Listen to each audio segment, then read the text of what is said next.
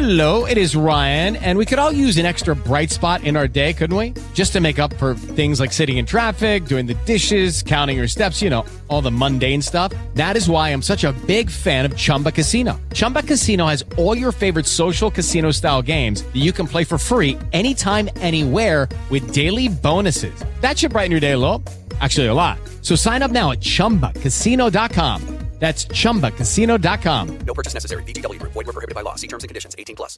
With the Lucky Land Slots, you can get lucky just about anywhere.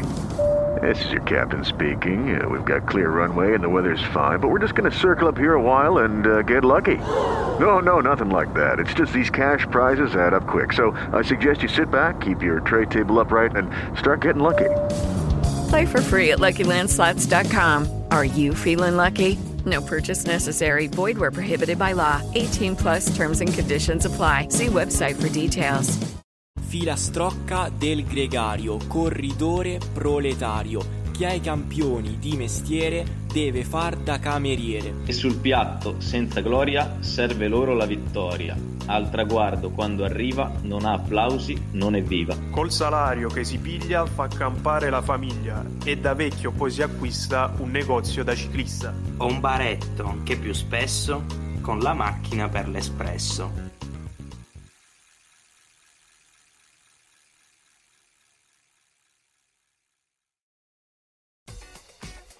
Ben ritrovati amici di Vita Sportiva, oggi terza tappa del Giro d'Italia, la Biella-Canale, vi diamo il benvenuto, io e Mirko e Foglia, per quanto riguarda il podcast Gregari di lusso, nella nostra versione speciale Giro d'Italia VS in Giro. Ciao Mirko! Ciao a tutti, ben ritrovati, oggi parleremo di una tappa che secondo me è stata abbastanza piccante, abbastanza particolare, diciamo, perché una tappa, diciamo, da campagna del nord, soprattutto per il meteo che c'è stato lungo tutto il giorno. 190 km da Biella-Canale, con un arrivo abbastanza da finisher, non a caso poco prima dell'arrivo, a 15 km dalla fine c'era l'ultima asperità di giornata, che però ha dato vita ad un nuovo modo di intendere gli arrivi delle prime giornate del Giro. Infatti è arrivata la fuga. Mirko, che cosa mi dici di questa fuga che è arrivata? Già nella presentazione, quando ci eravamo trovati per discuterne ampiamente di ogni singola tappa, avevamo detto che poteva essere il Giro delle fughe. Ci avevamo rinominato così perché, guardando la planimetria e l'altimetria sin dall'inizio del giro, erano quelle classiche tappe che molto spesso vedi nella seconda settimana di un grande giro e ti viene in mente come la fuga sarebbe la maggiore indiziata per la vittoria. Non abbiamo dovuto aspettare 8-10 tappe. Alla terza tappa di questo giro è arrivata. Bisogna dire che adesso vi spoileriamo che ha vinto Taco van der Hoorn della Intermarché. Ha fatto un colpo da finisher di alta classe, perché la resistenza e anche la resilienza verso il ritorno impetuoso del gruppo ha fatto sì che potesse godersi un arrivo in solitaria, e per una squadra che quest'anno non aveva ancora vinto, esordire così nella casellina delle vittorie annue, secondo me, non poteva che essere più bello. Ricordiamo che questo Taco van der Hoorn, per lui è la quarta vittoria da professionista, però abbiamo una chicca subito per voi per quanto riguarda Taco van der Hoorn, che nel 2017, proprio in fuga alla Schnalsels, nell'agosto del 2017, batté niente poco di meno che Wout van Aert e Tim Merlier. Quindi questo Van Aert non è che proprio sia una sorpresa per quanto riguarda le fughe, anche se è solo la sua quarta vittoria da professionista, però è uno che una volta in fuga bisogna comunque buttarlo giù, perché appunto è un corridore, è abbastanza un treno, il classico corridore neerlandese con un motore molto abbondante, ecco, utilizziamo questo termine, e niente, cioè, ed è difficile appunto da battere. Me ne sono accorto anche soprattutto con quello scatto dove ha lasciato Pello sul posto, cioè, Pello non è a caso uno che fa della resilienza e della resistenza ai suoi marchi di fabbrica. Guarda, secondo me sin dal mattino il tempaccio che hanno trovato a Biella, un corridore che inizia con Van il proprio cognome, era già segnato a far qualcosa di buono, perché tempo da Nord Europa, freddo, ha saputo entrare in fuga e non l'ho mai visto così partecipe nei cambi, non si è mai impegnato né per un GPM né per uno sprint. È stato sulle sue. È stato sulle sue e ha saputo muoversi nei due punti focali della corsa. Sull'ultima salita, possiamo dire quella di Guarene, ha seguito Pello e poi con lui si è avvantaggiato, guadagnando sia sui diretti inseguitori che poi sul gruppo, e quei secondi sono quelli che gli hanno potuto poi far vincere questa tappa. Ma poi soprattutto ha visualizzato egregiamente gli ultimi chilometri ed è partito in un tratto, possiamo dire, di falso piano, favorito sullo strappetto di Occhetti. Lì secondo me c'è stato il momento in cui il gruppo non ha potuto più riprenderlo, perché ha dato una bella botta, ha guadagnato quei 4 secondi che appunto gli hanno permesso di vincere la tappa, perché ricordiamo tutto il resto del gruppo è arrivato a 4 secondi, a breve vi diamo anche la classifica, intanto stavamo giustamente parlando del vincitore perché lo merita ampiamente. Sì, perché questa vittoria li capovolge tutta la sua carriera e il suo palmarès, ovviamente. Dal gruppo, come abbiamo detto, non c'erano grandi forze per rientrare. La Bora ha tenuto la corsa semi chiusa quasi tutto il giorno, con un'andatura tesa a far sì che i velocisti soffrissero, e infatti ha mietuto molte vittime questo passo. In primis Groenewegen, che non sembra proprio in peso forma, ma anche Caleb Ewan e il nostro Giacomo Nizzolo. Cosa ha portato però questo? Che negli ultimi chilometri i gregari per Sagan non c'erano più, e quindi il compito della rincorsa al fuggitivo è ricaduto sulle spalle di Cofidis e poi anche di Israel, che aveva 2 carte da giocare sia con Sonny che Bevin. La UAE anche lei ha tergiversato, nessuno era più, diciamo, capace di fare un ritmo abbastanza sostenuto per ricucire lo svantaggio, e quindi il gruppo si è dovuto accontentare di una volata per il secondo posto, che tra l'altro, come adesso ora vi spoilerò io un po' di cose, a toni, secondo me, amari per i colori italiani, che qualcosina in più potevano fare. Questo senza dubbio, però ricordiamo appunto la Bora ha fatto un'andatura forsennata sulle 2 salite, a caso grazie a Matteo Fabbro, e Fabbro è uno che se si mette martella. Ha addirittura utilizzato un uomo di classifica come Großschartner per far sì, per scremare il gruppo. E infatti Großschartner è arrivato a 9.36 insieme a Giacomo Nizzolo, ma a Matteo Moschetti, ad Aleotti, a Filippo Zana, un gruppo abbastanza pieno di atleti di prima fascia, insieme anche a Molano. Subito dopo, a 14 minuti, sono arrivati i vari Merlier, i vari Caleb Ewan e Groenewegen. Questo dimostra che comunque l'andatura c'è stata, e il discorso è il fatto che un velocista come Gaviria sia riuscito a restare con il gruppo dei migliori fa sì che nelle prossime tappe c'è da considerare anche lui, dopo l'increscioso incidente che è capitato ieri, ricordiamo, è finito sulle Transenne, anche un po' per via del proprio compagno Molano. Comunque la top 10, Taco van der Hoorn ha vinto con 4 secondi di vantaggio sul resto del gruppo regolato da Davide Cimolai, come ha detto Mirko, volata a tinte un po' in chiaroscuro, perché data la gamba di Cimolai quest'oggi si poteva pensare addirittura a una vittoria italiana. Terzo Peter Sagan, poi subito dietro Viviani, Bevin, Vermesh, Gaviria, Bettiol, Oldani e Jacopo Mosca a completare la top 10.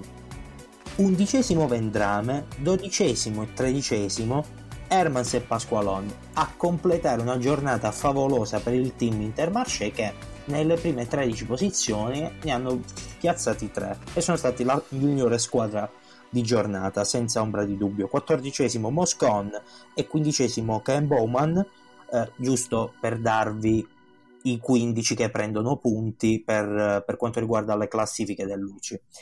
Di conseguenza niente, è stata una tappa molto particolare. Questo stile da campagna del nord ha fatto sì che ne uscisse questa appunto tappa piccante, come diceva Mirko all'inizio della puntata. Per approfondire e andando con la lente di ingrandimento a cercare i vari punti focali della tappa, dobbiamo ricordare che oggi si sono affrontati 3 GPM, tra cui il primo di terza categoria, che è stato regolato da un, possiamo dire, all'altezza della situazione albanese, che come ieri ha portato a casa oggi un sacco di punti per la maglia azzurra, che possiamo dire è comunque un novero per la sua squadra e un ricavo economicamente parlando di tutto rispetto. Sullo secondo GPM di giornata, GPM di Castino di quarta categoria dopo 144 km, è sempre l'albanese che regola Vandenberg, che diciamo è stato il corridore che gli ha dato più fastidio per quanto riguarda i punti degli ambiti GPM. Sull'ultimo Gran Premio della montagna di giornata Pello ha preceduto Zoccarato, il terzo albanese, e qua tra l'altro Pello ha fatto le prove generali per poi l'azione che ha riproposto sulla salita di Guarene. Salita di Guarene che però attribuiva i secondi da buono, non i punti per la maglia azzurra. Quindi traguardo sprint intermedio di Guarene, a regolare è stato Pello davanti a Van der Hoorn, terzo Zoccarato. Questi nomi che vi sto facendo sono tutti corridori che facevano parte della fuga iniziale composta da 8 atleti, e forse anche questo da sottolineare, come essendo in tanti e per una prima parte di tappa completamente pianeggiante, ha fatto sì che tutti tirassero in ugual maniera, nessuno ha dato qualcosa in più che poi l'avrebbe portato a soffrire nei momenti finali, e essendoci gestiti così bene Van der Hoorn probabilmente ha trovato la quadra. Per concludere tutto il percorso di oggi dobbiamo anche dire che c'è stato uno sprint valevole per i punti della maglia ciclamino, quindi per la classifica riservata ai velocisti. Anche qua Pello, che è grande protagonista di giornata, ha regolato in uno sprint Zoccarato, e terzo Rivi. Voglio sottolineare la prestazione di Rivi perché è un giovane italiano, alla sua prima partecipazione al Giro, corre per l'Elocometa e oggi ha fatto quello che in gergo noi possiamo dire è un gregario di lusso. Il suo obiettivo era far sì che l'albanese conquistasse il maggior numero di punti nei GPM, e devo dire che ha svolto egregiamente il compito che il DS gli aveva assegnato. Hai qualcos'altro da aggiungere, Peppo? Sulla tappa di oggi poco, solo che volevamo ricordare l'azione di Tony Galopin e di Giulio Ciccone, che probabilmente hanno testato la gamba per la tappa di domani, che tra poco vi andremo a presentare, però per il resto hai spiegato egregiamente tutto tu. Io mi aspettavo anche qualcosina in più da Patrick Bevin, devo essere sincero, anche se non l'ho preso per per la mia squadra al fantacycling della terza tappa, però mi aspettavo qualcosina di più, soprattutto in una volata del genere, senza i vari Groenewegen, Merlier e Caleb Ewan, però per il resto tutto giusto. Classifica generale che si va a comporre con Filippo Ganna sempre in rosa, con 16 secondi su Tobias Foss, 20 su Evenepoel e Almeida, 21 su Cavagnà, 26 su Gianni Moscon, 27 su Vlasov, 29 su Bettiol, 30 su Castrovieco e 32 su Ulissi e Nelson Oliveira. Per quanto riguarda nessuno scossone nemmeno dal punto di vista della generale, scossoni che probabilmente avverranno domani. Non proprio scossoni, però diciamo qualche piccola avvisaglia, qualche piccolo cenno per dire che il giro sta entrando un attimo nel vivo. Ti fermo subito per non andare diciamo all'altra parte succulenta della puntata, di domani. Era un là, ho dato il là. Però ti propongo una domanda. C'è qualcuno che oggi ti senti di promuovere e qualcuno da bocciare? Perché io posso dire che la condotta della Bora per 175 km dei 190 è stata egregia, eccezionale. Si sono mossi come dovevano fare, quello che al mattino la riunione che si tiene sul pullman aveva disegnato. Sì. E te invece hai qualche promosso bocciato degno di nota? Bocciati un po', ma leggermente, anche perché non potevano fare altro date le circostanze, la Cofidis, perché Viviani, cioè meglio, c'erano addirittura 6 corridori della Cofidis in testa al gruppo negli ultimi 5-6 chilometri. Hanno sbagliato il tempo probabilmente per 1 chilometro, probabilmente per 500 metri hanno sbagliato il tempo. Io boccio loro perché la gamba di Viviani comunque c'è senza dubbio, infatti secondo me arriverà un piazzamento di rilievo sul podio. Oggi ho terminato quarto, però non l'hanno saputa prendere per il verso giusto, soprattutto alla fine, quando di base era lui il velocista puro rimasto in gara, perché Cimolai sì è un velocista, ma non è un velocista puro. Idem Bevin, idem Sagan. L'altro era Gaviria, infatti anche la UAE ha preso l'iniziativa, però mi aspettavo qualcosina di più dalla Cofidis, mentre l'UAE aveva varie punte, perché lo stesso Diego Ulissi poteva provare un'azione da finisher sull'ultimo strappo, quello di Occhetti. Però per il resto mi dico proprio la Cofidis. Per concludere il discorso maglie, per la maglia ciclamino non vediamo grossi cambiamenti, sempre Merlier in testa. Tappa però favorevole a Viviani e Sagan, che recuperano punti su il belga e Nizzolo, che oggi ha tentato allo sprint intermedio di accaparrarsi qualche punticino, ma la fuga era troppo numerosa e la storia della sua vita. Questa è la storia della sua vita, secondo me, senza ombra di dubbio. Cattivo, dai. No, dai, peccato, perché comunque 33 piazzamenti senza vittoria nei grandi giri è un po' roda, ecco perché dico la storia della sua vita. Ma io ne sono certo, e l'ho detto sin dall'inizio durante la presentazione delle squadre, Nizzolo quest'anno la vince una tappa. Non gliela voglio tirare, però secondo me la vince. Così come, secondo me, i tre a cui manca una vittoria per eguagliare il grande slam delle tappe, secondo me possono vincerle tutti e tre una tappa, magari partendo proprio dalla tappa di domani. Un molle, ma stai dicendo? No, sto dicendo più un Daniel Martin. Ah, ok. Perché, sai, l'ultima salita, quel non so che di salita alla Daniel Martin, quegli strappi duri ma brevi. Ottimo.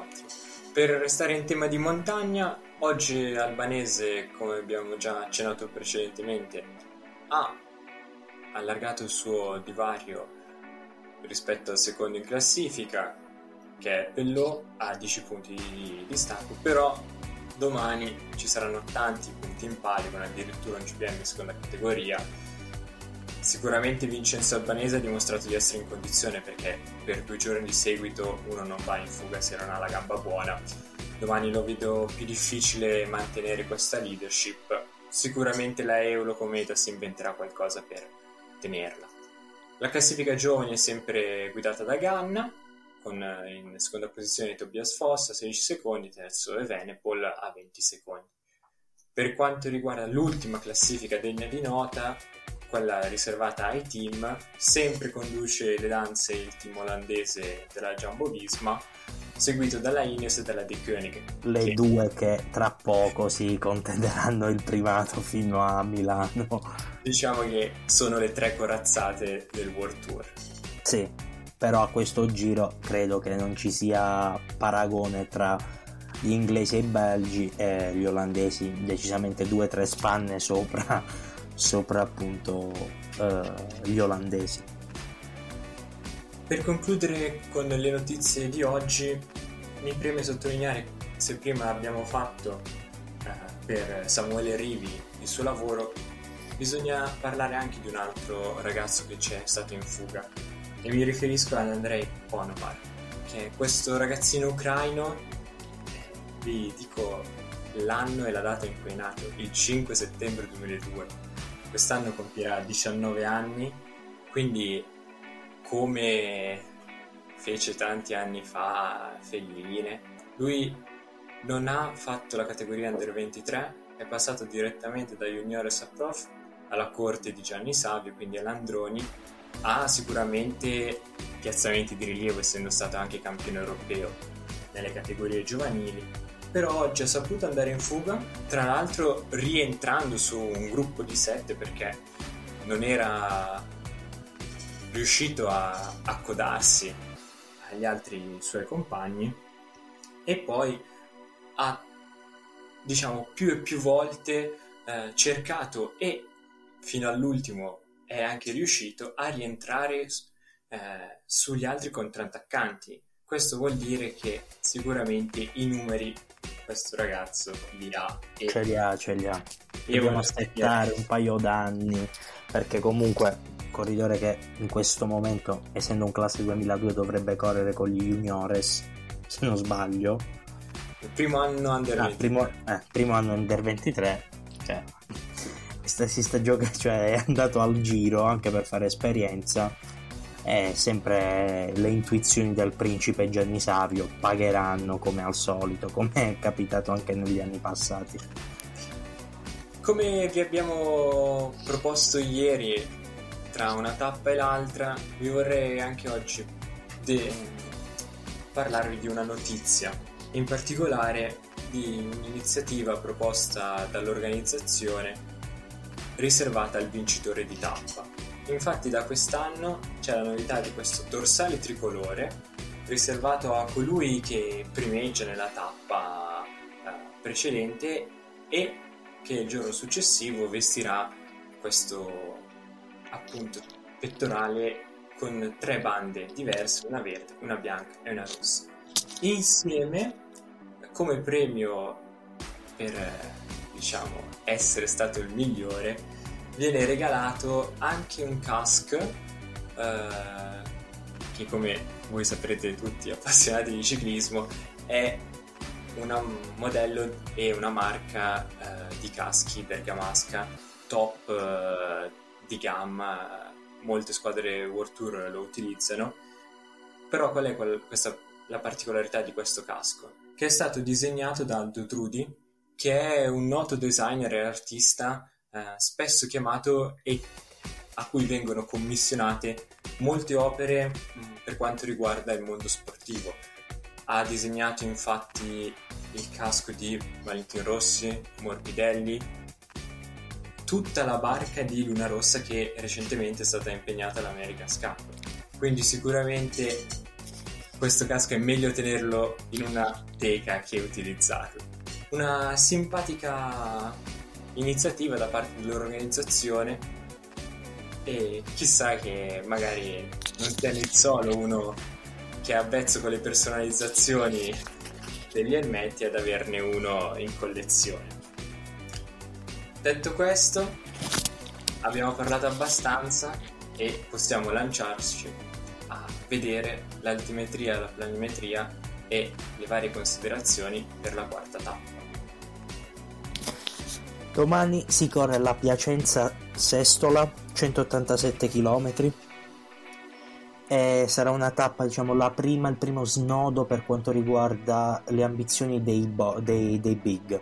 Credo che sia una tappa che può arrivare dove può arrivare la fuga, senza dubbio, perché è una tappa in cui negli ultimi 100 km non c'è un metro di pianura, è una serie di salite, discese, saliscendi eccezionali. Non a caso la zona dell'Emilia, questa zona in cui si andrà a terminare la tappa, è proprio fatta di salite, discese, pochi metri di pianura nel mezzo dell'Appennino. E ci saranno 3 GPM, l'ultimo, il Colle Passerino, 4 km e 300 metri, ha una pendenza media del 9,5% e terminerà a 2 km dalla fine, dove ci sarà un leggero falsopiano che porterà all'arrivo di Sestola ai 1018 metri.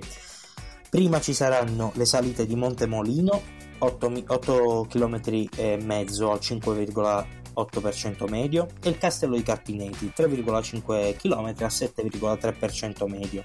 All'inizio della tappa, cioè quando mancheranno esattamente 100 km alla conclusione, dopo quindi 87 km, ci sarà la salitella di Rossena, 4 km al 5,5%, in cui non ci saranno punti per la classifica azzurra, quindi quella degli scalatori, ma ci sarà lo sprint. Quindi chissà, magari qualche velocista che non voglia entrare in fuga dalla prima ora per andare a beccare i punti dello sprint intermedio. Ad ogni modo, come dicevo prima, e invece, perdonatemi, continuo, a Panano, esattamente all'imbocco dell'ultima salita, ci sarà la bonificazione, cioè i secondi di abbuono per la classifica generale, quindi esattamente all'imbocco della salita. Ripeto, è una tappa abbastanza particolare perché, non essendoci un metro di pianura, non si sa come andrà, non si sa come si organizzeranno le squadre, o meglio dipende, se c'è qualche uomo di classifica che vuole provare un mini allungo. Però appunto credo che possa ugualmente arrivare la fuga se al suo interno ci sarà qualche corridore in grado di fare la differenza su questi tipi di pendenze. E dicevamo prima di Daniel Martin, il Colle Passerino, essendo abbastanza breve, quindi meno di 5 km, poco più di 4 km e 3, con una pendenza media quasi del 10%, direi che è una salita adatta a lui e a Hugh Carty, secondo me, perché sono i due corridori più esplosivi che abbiamo in questo giro. Poi non lo so, Mirko, secondo te c'è qualcuno che può essere considerato favorito tra i big? Oggi ricordiamo che Ciccone ha provato la gamba per domani, esattamente nella città, nel paese che l'ha consacrato 5 anni fa, quando solamente 21enne andò a vincere una tappa magnifica in quel di Sestola, però salendo dall'altro versante, quello meno duro. Guarda, a me sembra tanto la tappa di oggi, ma con le salite più dure. Sì. Cioè, è disegnata identica. Infatti, se uno poi va a vedere anche i metri di dislivello, non c'è tanta differenza.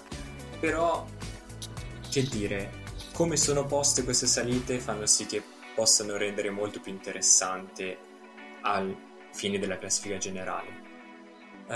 Cito altri due nomi che secondo me sono ottimi sullo scatto e sull'allungo, anche con pendenze in doppia cifra.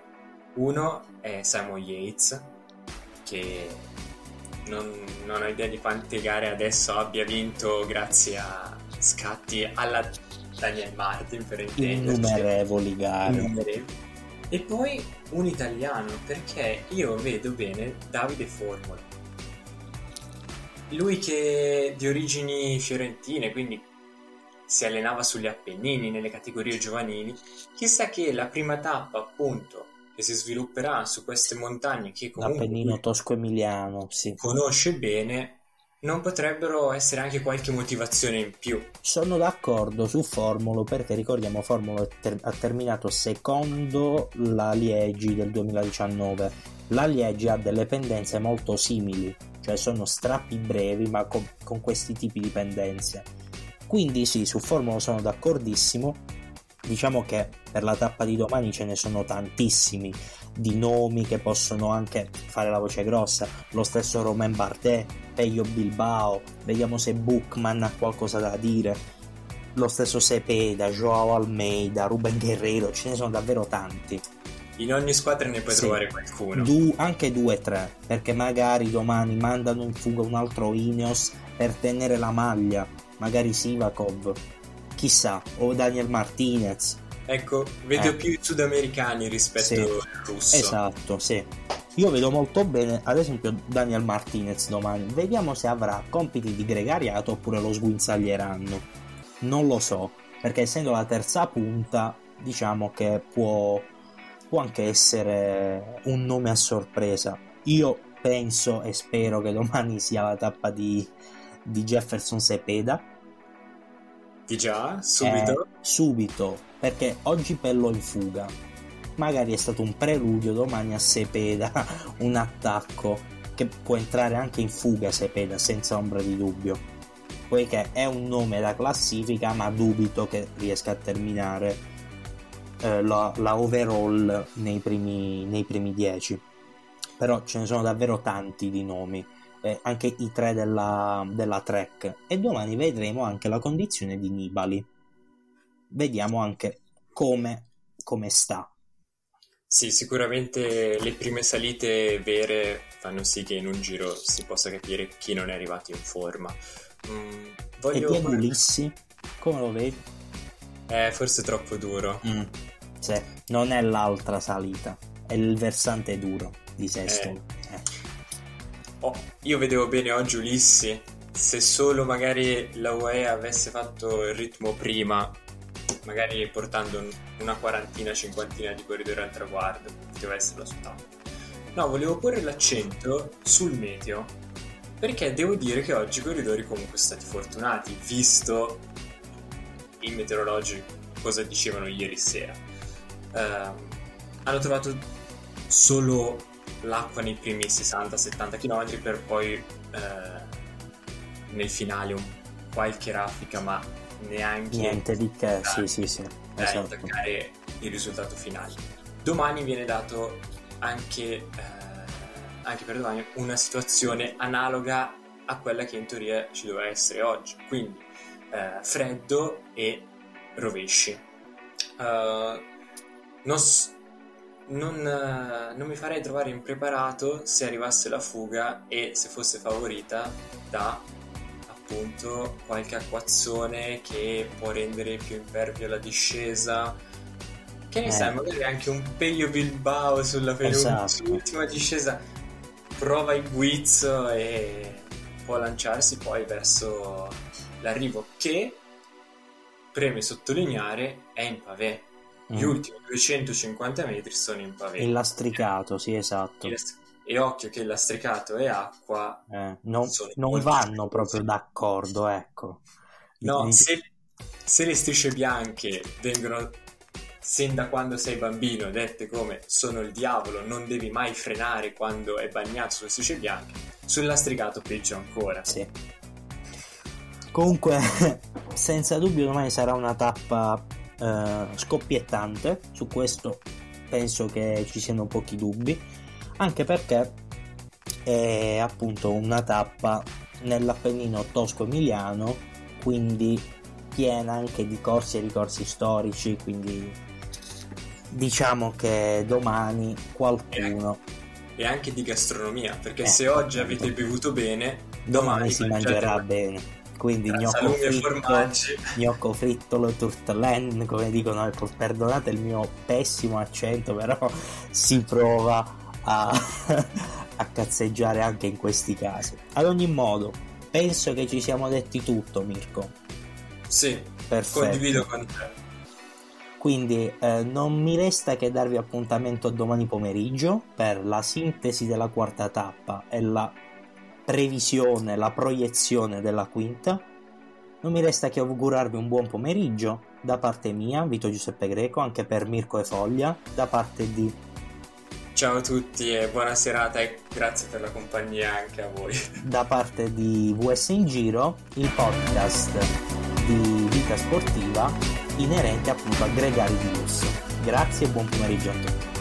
Ciao.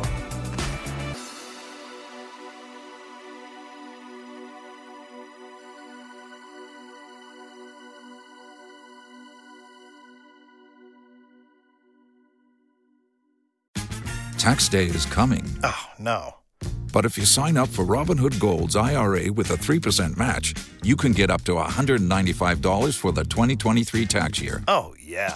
Sign up at Robinhood.com/boost by tax day to get the biggest contribution match on the market. Subscription fees apply. You know you got the most. Investing involves risk. 3% match requires gold for 1 year from first match. Must keep IRA for 5 years. Robinhood Financial, LLC, member SIPC.